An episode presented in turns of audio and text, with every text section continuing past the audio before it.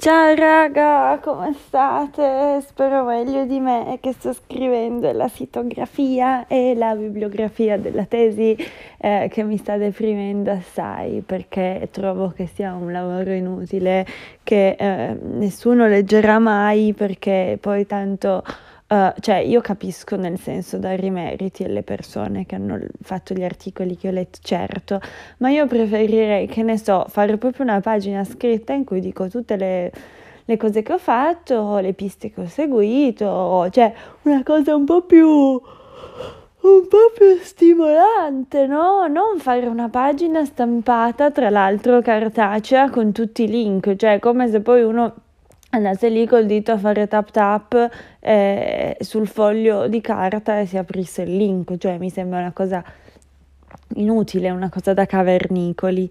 E nulla, questo è, è, il mio stato attuale, infatti questa è la voce più energica che potete pretendere da me oggi.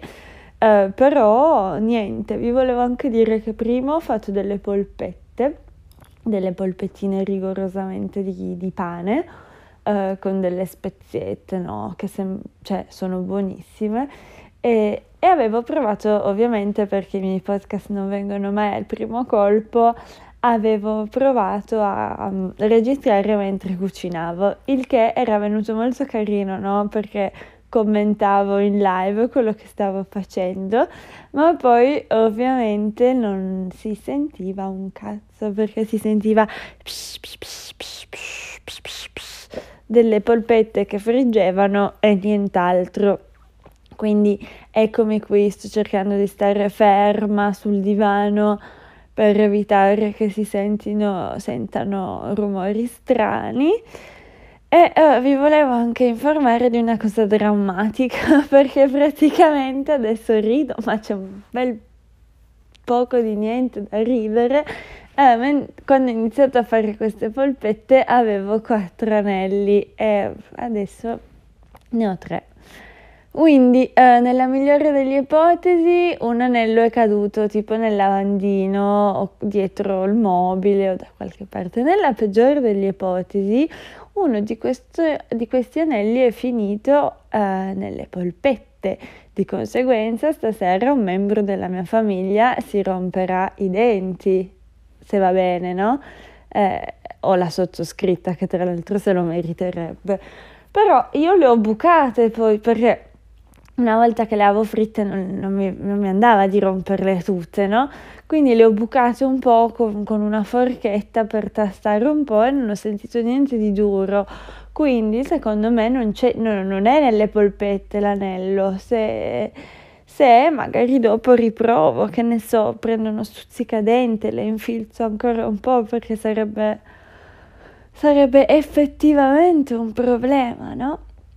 Vabbè, comunque questo è quanto eh, per le mie disgrazie quotidiane. Ehm, cosa volevo dirvi di altro? Ah sì, mentre stavo facendo la, la sitografia, ste cazzate qua, Um, sono incappata, sono caduta su un file del mio computer che eh, si chiama Bacia le mie chiappone, che era il primo podcast che io avevo pensato, che avevo scritto tu, cioè era veramente tutto scritto a differenza di questo in cui mi metto qui a, a dire cazzate, no? Cioè era mega impostato, era anche un po' fake perché c'erano, c'erano le battute pronte, le cose. Scusate, sono stanca. Eh, era un po' fake, era un po' fake, però c'è anche da dire che il tema era interessante perché parlavo di sessualità. E, e mi dispiace perché alla fine mi sono degonflé, cioè come si dice, mi sono un po' um, sgonfiata, mi sono, mi sono tirata indietro perché ho detto poi magari la gente mi giudica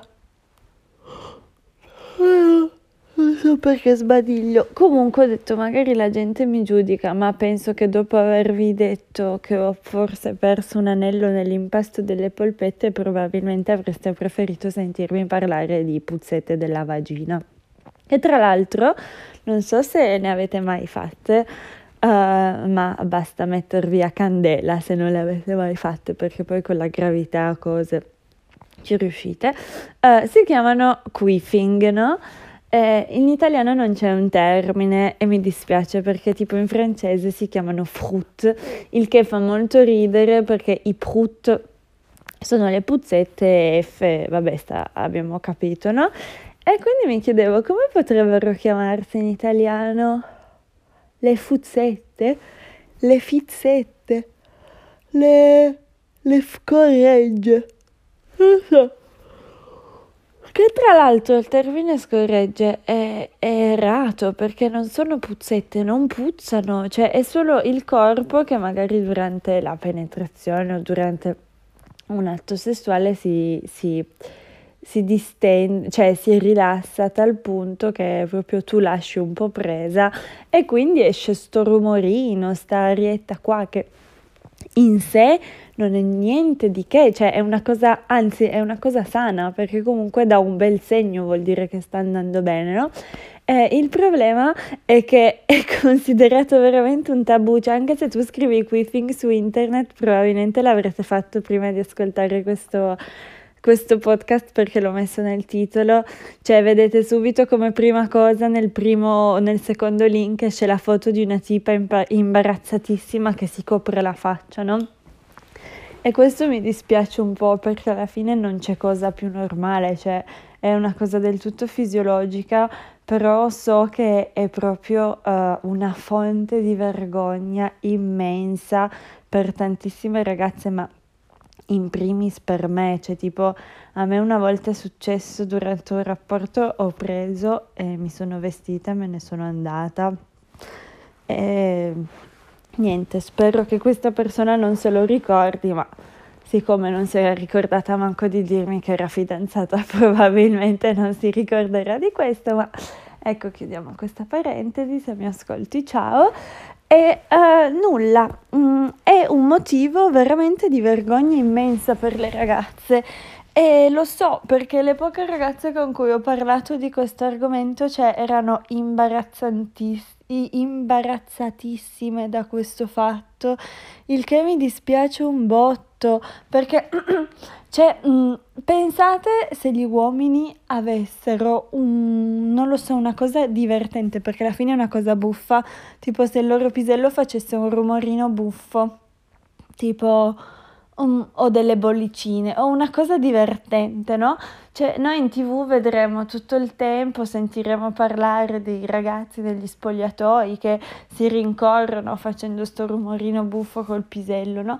E, e quindi questo è proprio una, cioè è una dimostrazione lampante del doppio standard che esiste ancora in questa società perché cioè, mm, non so, è, è, la stessa cosa per esempio della masturbazione, cioè, uh, se, cioè, per i ragazzi è molto meno tabù, è molto più mm, accettabile, cioè è, è veramente molto più accettabile che un ragazzo ne parli, ma è rarissimo che tu senta una ragazza che tra amiche dice ah sì stavo facendo quello e hanno suonato alla porta, c'è stato del disagio, robe così, no? Cioè, eh, i, i, qualunque aneddoto che ogni uomo ha detto almeno una volta nella vita ai suoi amici.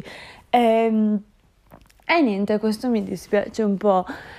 E tra l'altro um, mi è venuto anche in mente questa, questa cosa, anche sia perché ne avevo parlato nel podcast precedente che non sentirete mai perché non lo pubblicherò mai perché sono veramente troppo impostata e mi faccio ridere da sola. Ma tipo anche su, su YouTube uh, i The Show avevano fatto un video un po', un po di tempo fa, uh, sai quelli col titolo shock, tipo i segreti più bui degli italiani o delle cose proprio così, una roba, un titolo che saltava all'occhio, no? E praticamente cosa succedeva? Loro in giro per l'Italia, mi sembra Milano ma anche Napoli, andavano ovviamente separando i video per le ragazze e per i ragazzi, mm, ovviamente mettendo prima quello dei ragazzi e dicendo se volete anche quello delle ragazze, perché ovviamente eh, i segreti delle ragazze devono essere molto più scandalosi. uh, fateci sapere, arrivate a tot like, comunque in sostanza ti mettevano un sacchetto in testa e ti criptavano la voce, no? Così a quel punto che eri super incognito, che ti si vedeva perfettamente il tuo outfit, quindi io una persona che conosco l'avrei comunque riconosciuta, no? Cioè, vabbè. E eh, vabbè, a quel punto che ti avevano camuffato così, ti facevano dire il tuo, il tuo peggior segreto. Allora, prima c'erano i ragazzi che uno diceva che si era scopato la mamma del suo migliore amico, l'altro diceva che aveva uh, delle robe cioè veramente un po', un po scioccanti, uh, così che aveva cagato da qualche parte nella casa della nonna, cioè non scioccanti, ma erano segreti di un certo spessore. Poi arriva il video delle ragazze, sempre camuffate, nascoste tutto, una ragazza come peggior segreto, come cosa più scabrosa della sua vita, dice che uh, una volta durante un rapporto ha fatto una puzzetta dalla vagina. Questo, no? Cioè, questo è il doppio standard di cui io vi sto parlando, perché è una cosa ridicola rendiamocene conto.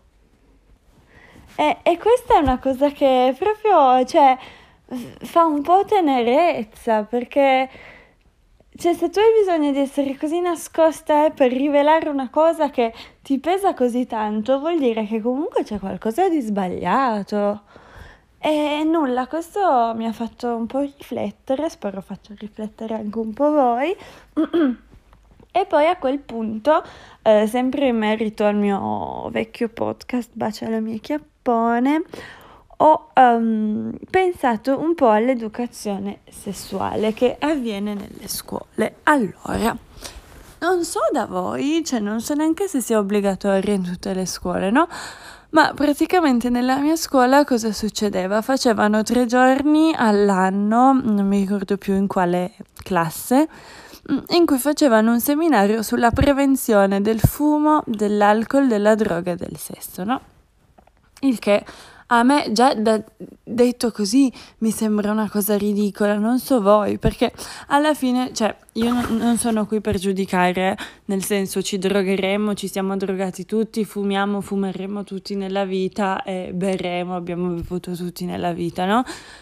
Quindi non sto neanche a demonizzare quelle tre cose e ci sta che ci sia un po' di, di prevenzione su, su, questi temi.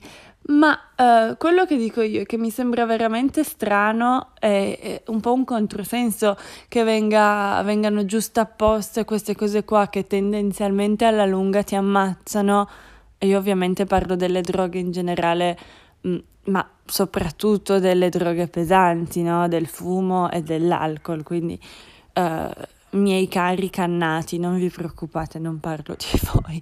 Uh, quello che sto dicendo è che um, mi sembra ridicolo associare il sesso a delle cose che alla lunga potenzialmente ti ammazzano. E non lo so, mi sembra perché anche inconsciamente, no? Cioè, allora, io capisco benissimo che quando affronti il tema sesso devi comunque ovviamente parlare delle cose gravi che possono succedere, andando dalle malattie alle infezioni ai problemi e ai traumi psicologici. E quello mi sembra una cosa inevitabile, no? Però mi sembra anche un peccato eh, metterlo proprio in un sacco con altre cose che non hanno aspetti positivi, no? E perché il sesso cioè, non è solo cose brutte e secondo me se tu sei piccolo, cos'hai, 12-13 anni, ti fanno sta cosa, sta giornata di, di, prevenzione che alla fine ti incute terrore, no? Tu eh, inconsciamente nella tua testa inizi ad associare fumo, sesso, droga, eh, sembra un po' una roba rock and roll, ma non lo è perché è una cosa, mh, mm, mi sembra un po' nociva come associazione, perché tu sei piccolo e amalgami tutte queste cose e le vedi proprio...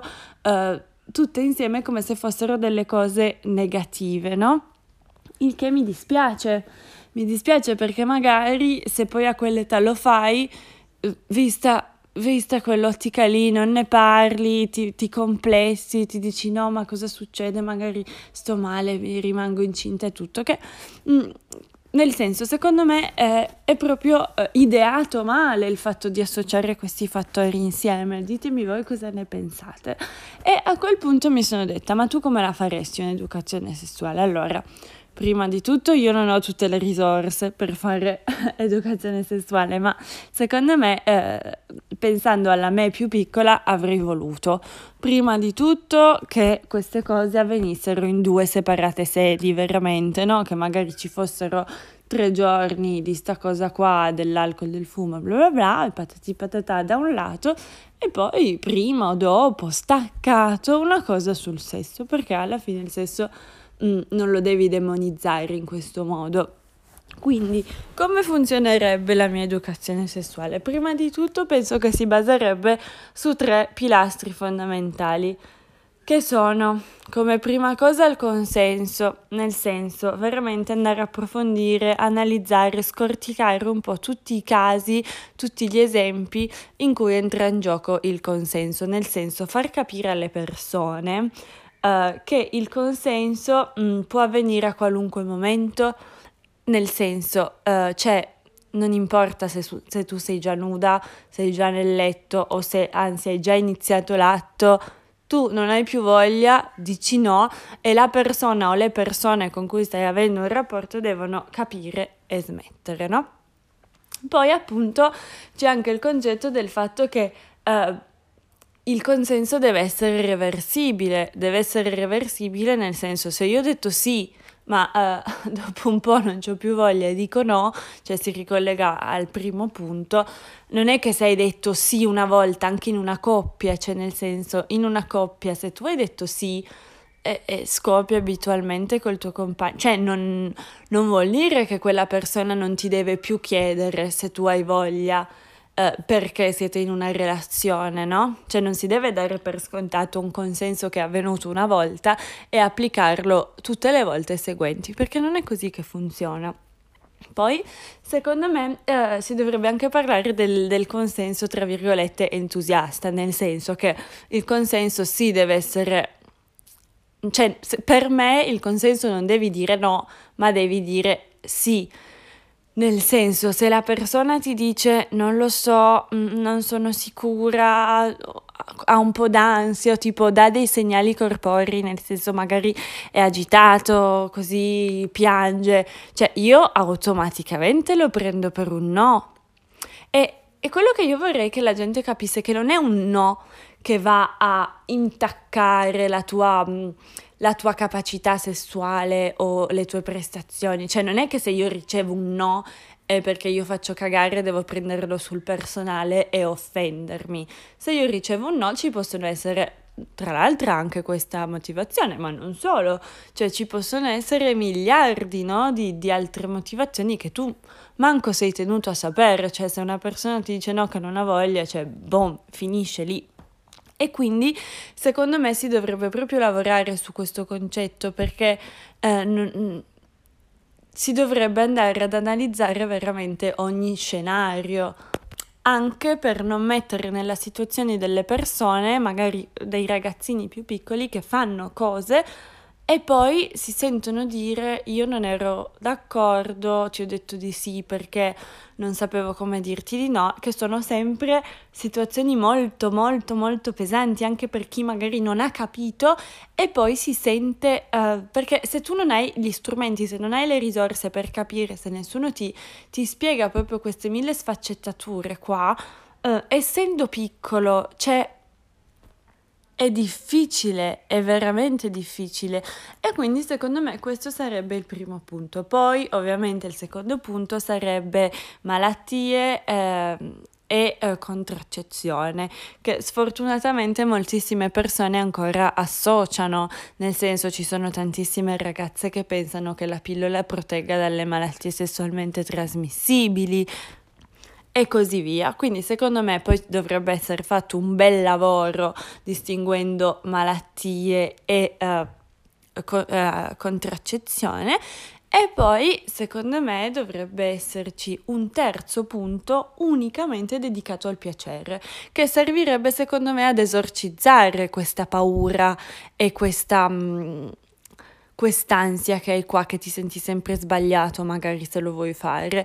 E secondo me quello sarebbe molto importante, ci si dovrebbe concentrare su, su questo aspetto del piacere e secondo me dovrebbe essere molto più inclusivo il piacere, non che magari tu fai passare ai ragazzini che c'è cer- un certo standard, no? c'è un range in cui tu puoi stare dentro, puoi farlo e va bene, però cioè, è anche sbagliato passare il messaggio che magari delle ci siano delle pratiche che sono un po', cioè ci sono delle pratiche che vengono demonizzate e eh, emarginate, non so se tipo io penso ai feticisti per esempio, no?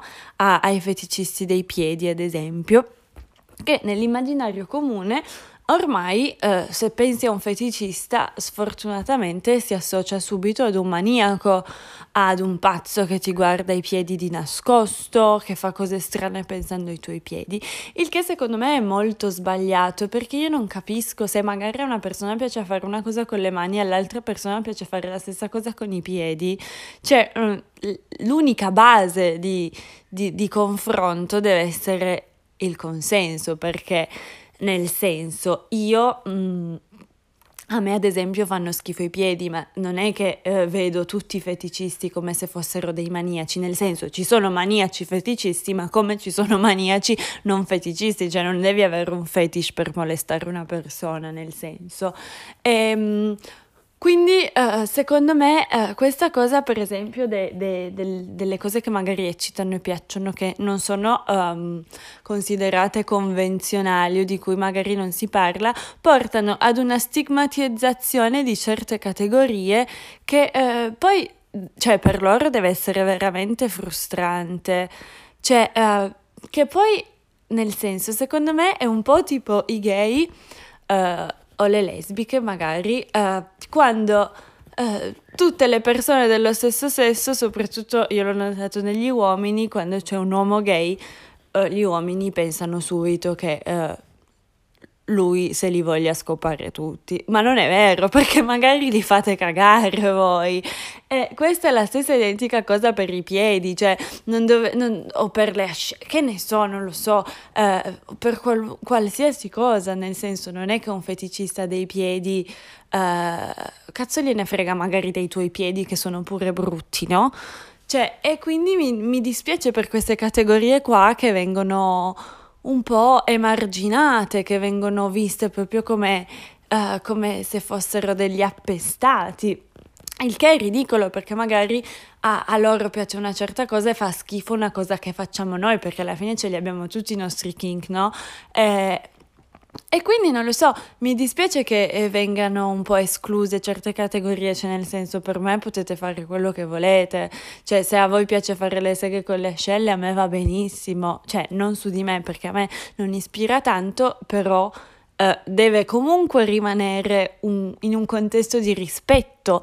E quindi secondo me eh, sarebbe importante approfondire il piacere come sarebbe anche molto molto molto molto importante approfondire un po' di più il piacere femminile, cioè voi pensate solo che la prima rappresentazione di un clitoride su un libro di scienze è avvenuta nel 2007 ragazzi, nel 2007, perché ovviamente essendo l'unico organo al mondo dedicato unicamente al piacere con miliardi di terminazioni nervose solo per quello, tra l'altro c'è da dire che moltissime persone pensano ancora che il clitoride sia solo quel pallino che esce, in realtà è un organo lungo 8 cm, cioè è, è poco più piccolo del, della media nazionale della lunghezza del pene degli uomini, che tra l'altro è 13 cm.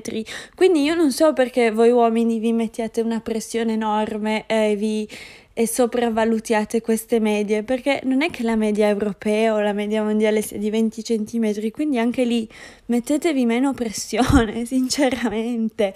Eh, però, tornando al clitoride, appunto, cioè, um, non era mai stato raffigurato su un libro di scienze semplicemente perché, essendo dedicato prettamente al piacere, Uh, cazzo ce ne frega, cioè non dà la vita, non, non, porta avanti il genere umano, cosa ce ne frega di rappresentarlo, no?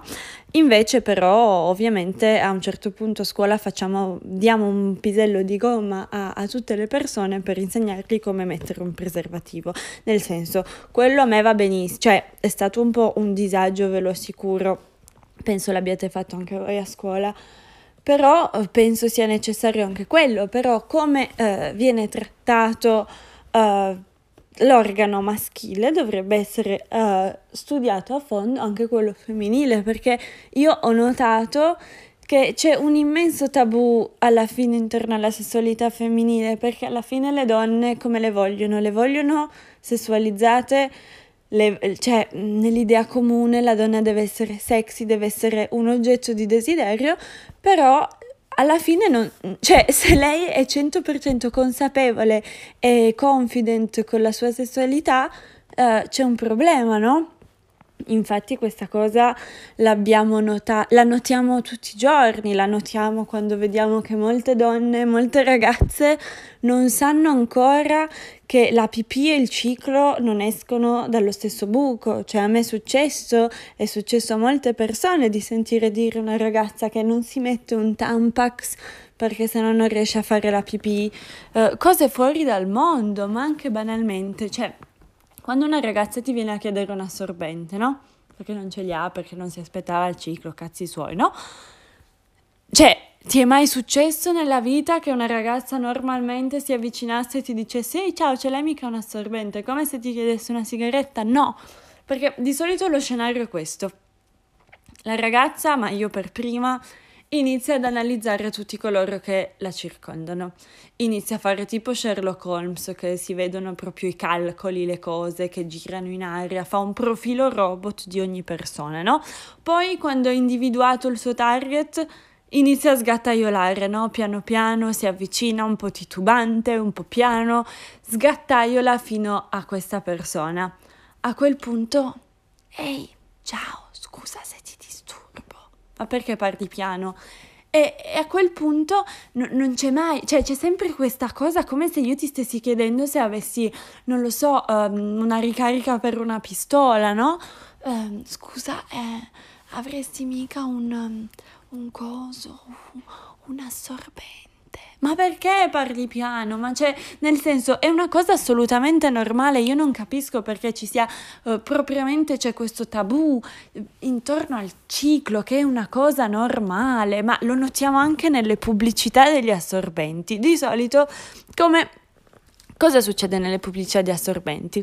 Di solito anche lì in grande segreto, in una stanza, uno sgabuzzino, no? C'è questa donna che prende un assorbente e rovescia un liquidino blu, sulla, chissà perché blu, un liquidino blu sull'assorbente per far vedere che si assorbe bene. Perché? Cioè io non capisco che poi i bambini crescono e dicono eh, alla mia mamma esce un liquido blu dalla vagina e io non scherzo, c'è, c'è gente, ho letto delle testimonianze, ho visto dei video eh, di bambini che dicevano effettivamente questa cosa. Ehm, ed è inspiegabile, almeno mettilo rosso, no? E una cosa bella che è stata fatta poco tempo fa, bella, cioè il minimo, no? Cioè tipo la Nuvegna ha fatto un, uno spot pubblicitario in cui c'era una vagina, una vulva, perché tut, col, con l'utero tutto, um, come si dice, tricoté, era ricamata tipo all'uncinetto, no? E, e, parlava e si vedeva un po' l'assorbente, ma era una cosa bella, cioè io l'ho apprezzata perché finalmente si è dato un po' un volto a questa cosa, no? E, e niente, ovviamente l'hanno censurata, l'hanno censurata perché ci sono state delle proteste e l'hanno rimossa, ma delle proteste di cosa? Cioè io non capisco, noi siamo esposti giornali, gior- tutti i giorni ad una violenza in tv, a, un, alla cruda realtà dei documentari splatter, delle cose orrende, però una goccettina di sangue che esce dalla vagina fa veramente talmente schifo che bisogna censurare eh, l'intero spot pubblicitario. Io non, non so se questa sia una cosa normale, vi lascio riflettere a questo. Ehm, mi sono dimenticata una cosa nella seconda parte in cui io parlavo de- dei metodi di contraccezione. Vorrei che si esplorassero di più questi metodi, nel senso non parlare sempre del classico preservativo maschile e della pillola eh, ormonale per la ragazza. No, si dovrebbe parlare anche, per esempio, voi sapete cos'è un dental dam? Sono de- dei piccoli quadratini praticamente di silicone che vengono usati da mettere sulla vagina se- o sull'ano per fare del sesso orale senza trasmettersi le malattie. Oppure ci sono i veri e propri preservativi femminili di cui molte persone ignorano, che molte persone ignorano e voi, per esempio, secondo voi tutti gli uomini co- sanno cos'è una vasectomia e in che cosa consiste? Nel senso che si vanno a chiudere i dotti così non escono gli spermatozoidi durante un, un rapporto. Ecco, uh, perché diciamolo, la vasectomia è un intervento rapido, è un intervento reversibile, nel senso che i dotti ad, al- ad ogni momento possono essere riaperti e molti uomini non lo sanno perché eh, si limitano al fatto oddio mi tagliano qualcosa quindi vengo, vengo privato. Ovviamente non categorizzo tutti gli uomini non venite a dirmi ma non siamo tutti così è ovvio che non siete tutti così. Però l'azione di fare una vasectomia, quindi di avere un intervento che tra l'altro è una cosa rapida, cioè non, eh, rispetto alla chiusura delle tube, è una cosa ridicola e però sfortunatamente è ancora associata l'idea ne, nella mentalità maschile che è, ti, ti, ti, castrano in un certo senso, ti privano della tua mascolinità e della tua fertilità. Ma voglio dire, guardate noi quello che stiamo facendo da mille anni per non rimanere incinta. Cioè, secondo me... Um, anche questo è un doppio standard, ma io potrei parlarvi di doppi standard per altre mille ore, però ho già sforato l'orario che mi ero imposta, quindi vi lascio questi spunti di riflessione, spero di trovare l'anello nelle uh, polpette e vi mando un bacione. Fatemi sapere se questo episodio è un po' più sciallo, questo episodio dove c'ero solo io, perché alla fine farlo ogni lunedì è, è un po' difficile trovare un ospite per ogni settimana, però vi lascio dicendovi che soprattutto per i più piccoli um, sto facendo un progetto che secondo me potrebbe servirvi per la settimana prossima. Quindi vi, vi, saluto e ci troviamo la settimana prossima. Vi mando un bacione, torno alla mia deliziosa sitografia. Ciao ciao!